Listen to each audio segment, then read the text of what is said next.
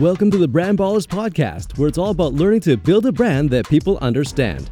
All right, so in this week's episode of the Brand Ballers podcast, we're wrapping up our series on how companies have built their brands in unexpected ways. And in this episode, we're going to be talking a little bit more about just kind of, I guess, wrapping everything up and I guess summarizing everything. So, uh, so anyway, let's get to talking about the importance of doing the unexpected to build your brand. Yeah, cool.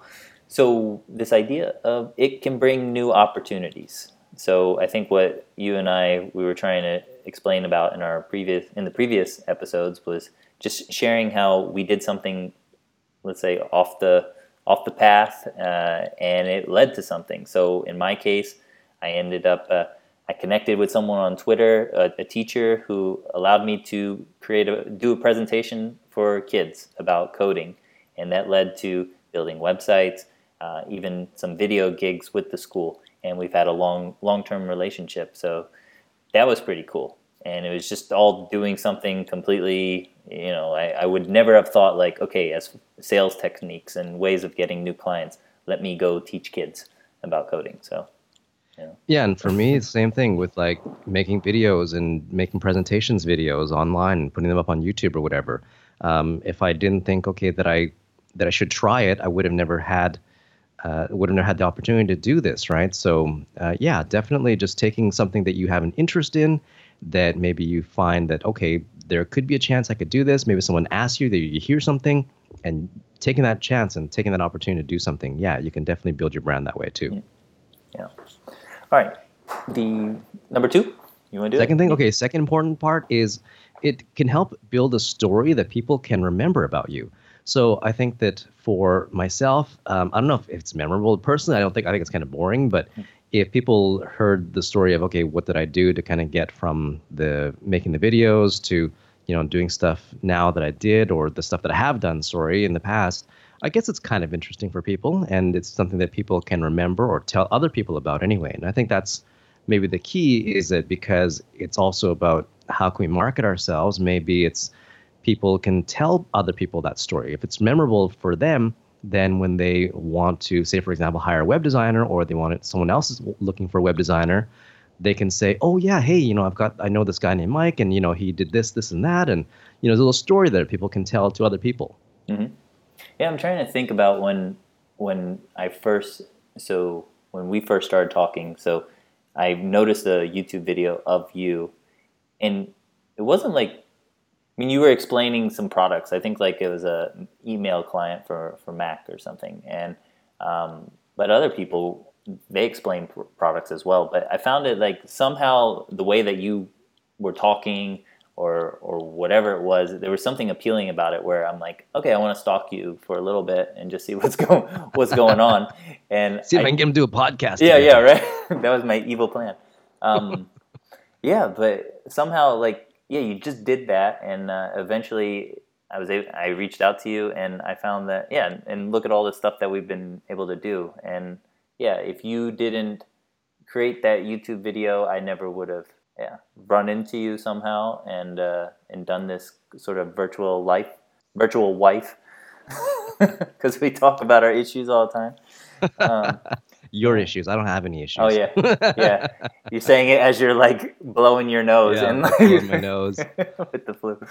Yeah, yeah, with the so, flu. So yeah, so there's something about that. Like just because you got out there, um, yeah, I recognized you for something that was appealing to me, and then I ended up, uh, yeah, pursuing a sort of trying to get you uh, to do stuff and uh, and talk. So. Yeah, I think that is a story as well, right? So Uh, it doesn't have to be necessarily, you know, exactly how you built your brand type of story, but it can be also just other conversations that people are having about you. I think that's the main thing here. It's not just so much a story of like, okay, once upon a time, whatever this and this happened, but it's like, okay, what what conversations do people have about you and your brand that yeah. can be memorable? Yeah, awesome. Okay, cool. And the third one? The third one is that people can recognize you for something and you can build upon that uh, with your current brand. So for me, uh, I was let's say the the school thing. I was known as you know I was the web guy.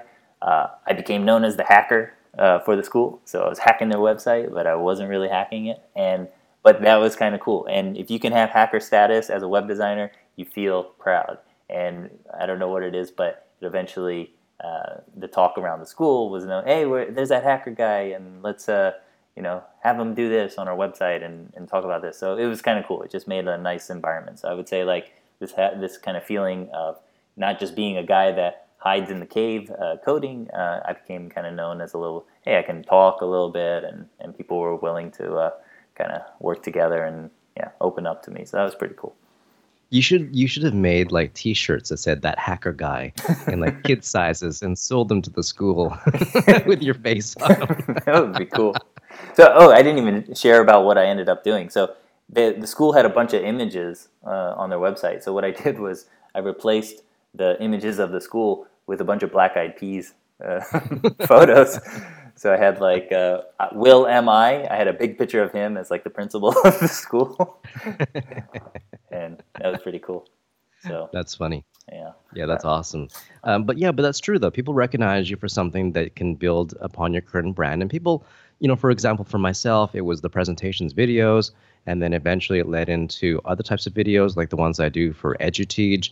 Um, then, of course, the video content marketing ones and the explainer videos. So, yeah, definitely can build upon what you've done and just be adaptable just be open to changing and to you know making any adjustments necessary i think we talked about that in previous episodes in this series as well where it's important to recognize what's going on and then make an adjustment if necessary in order to kind of keep things going uh, in a in a in a positive upward direction i guess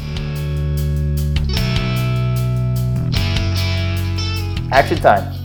Okay, action steps. All right. So, uh, number one, the first action step here is study what others in your industry are doing, or maybe that they have been doing, and see if there's something you can do that that they aren't doing that might be better, uh, or that maybe they have a fear of doing. Now, here's a really good example. I've been talking to a lot of realtors here in Vancouver recently because uh, just working with them and also uh, because I, you know, bought a place, whatever. But realtors, I found out, don't really want to disclose a lot of information about a property on the internet. They like I, I say to them, hey, you know, how about if you talk about all the different details about this property and just tell everyone everything, and then that way, when someone like me comes shopping for a home, I don't have to guess. I can see everything already online. It's already there you tell me everything. I'm, I'm, you know, really happy to talk to you because I can trust you. But they have this fear of other realtors are going to take that information and show it to their own clients and then not go through that listing realtor to buy the property. It's this, I don't know, I thought that was bizarre. But well, I thought, why would you be afraid of that? That's great because, you know, you put that information, you're the first one to do it. People are going to know. They're not like, someone can't just copy it and go, "Oh, guess what? I wrote all this stuff up or whatever." Yeah. Someone's gonna find out, right? So you can't necessarily you're not able to hide it, kind of thing. So yeah. yeah. Did you meet anyone that is willing to take that step? I think one of them uh, does want to do something like that. I'm not sure how far he wants to go, but um, but there are realtors. Uh, not one realtor that I'm working with right now is very open. He does want to teach people as much as possible about not only the buying process, but about properties in general um, specific properties in general. So I think that there are people making that shift towards being more open and, and um, yeah, uh, transparent with uh, with uh, the real estate business. Yeah, cool. Second action step. You want to take it? Okay, sure. All right. So the second action step here is uh, to. to borrow from non-related industries. Now, if the industry you are in always does things in a certain way, you can disrupt that by borrowing ideas from a totally different industry. So, uh, as an example, law firms they practice uh, some of them they you know typically law firms are very closed they're very stuffy they are very you walk into a law firm it's not a fun place to go to. It's not somewhere that you think oh yeah this place is going to be inviting it's going to be friendly the lawyers are going to treat me like Pete like a real person. Well that's typically how law firms do things. Well imagine if you then took you know some ideas from say uh, you know hospitality or from you know just customer service and you know offering that up to people and um, thinking about the customer first and you know uh, maybe even like thinking um, what what would be a good example of that anyway a good example will come to my mind but basically a lot of law firms nowadays are practicing something called new law and so rather than doing the traditional type of law uh, practice they are branding themselves as approachable, as cost effective, as friendly, as looking out for their clients ahead of everything else. even ahead of their bottom line in a lot of cases. So, the law firm that I worked with, they have uh, fixed fees where they say, okay, look, we'll quote you a fee, and then whatever that fee is, that's it. We will not go over that. So, if we happen to need to do more work above and beyond what we what we thought we'd have to do, we will not charge charge you more money. Wow. So that is the total, you know, different way that someone does something, and um, not only it's it's disruptive as well, right? Yeah, I mean, to me, like I'm always scared call them because they're gonna charge me, or I feel like, ugh. you know. Yeah, so that's so thing. so then it's like I got to the point where uh, everything was uh, so the service was delivered, it was good, and then there was some follow up email. I think she was sending an invoice, and I'm afraid to respond to the the email with the invoice to say thanks for the help because I'm afraid that that's going to be an extra 15 minute charge right there. So Yeah, no, exactly, right? And you know, like for photocopies and whatever, they charge like a certain amount of money. Uh, I mean, th- these guys do charge money for photocopies as well, but they charge a lot less than other pla- places do.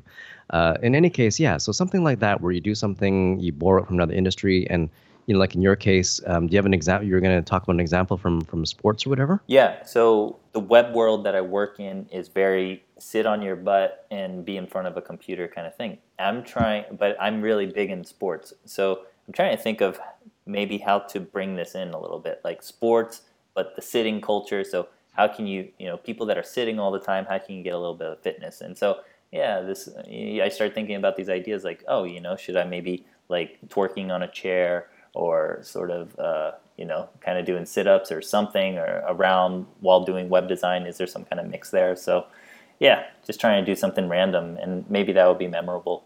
And it's actually something that's interesting in me is how can you be, how can you maintain uh, a good uh, fitness, athletic fitness, while doing a job uh, sitting in front of the computer all day? Because I like both. I like playing sports. Standing desk, standing desk with the treadmill. Okay, fine. Take that. So I'd say that's the that's the common way. So everyone's doing that. So you want to be fit and, and play with your computer? Well, you've got to do a treadmill. So what can be that random thing? And for me, I wouldn't want a treadmill. I'd rather have like a trampoline or something. So yeah, maybe that would be my approach. Is you know jumping. Well, I don't know. I gotta think this through. You got to get one of those like what are those like um those those kind of like free falling machines or those like skydiving machines that they have in like in Dubai or whatever, and you could like jump inside of it. You wear like a like a like one of those um like jumpsuits that you, that you do parachuting with or something like that, and it's like this like this this like cushion of air that blows up from the bottom, and you like float in the air, like you float in the air kind of thing, like you're like like you're skydiving kind of a deal, Yeah, why not? like that. And then just you have like your laptop in front of you and like work that way. yeah. okay. Awesome. Uh, okay, put that one on the back burner. anyway, Yeah. So, yeah. okay, number three. All right, and number three, um, unexpected. Uh, just be your weird self. I think be true to yourself, be authentic, confident about yourself, and see where it leads. And you know, don't following someone else will sell you short at some point. Uh, you don't know what that is, but if if you're just following someone else's techniques, formulas, you're always going to, you know, they're always going to be one ahead.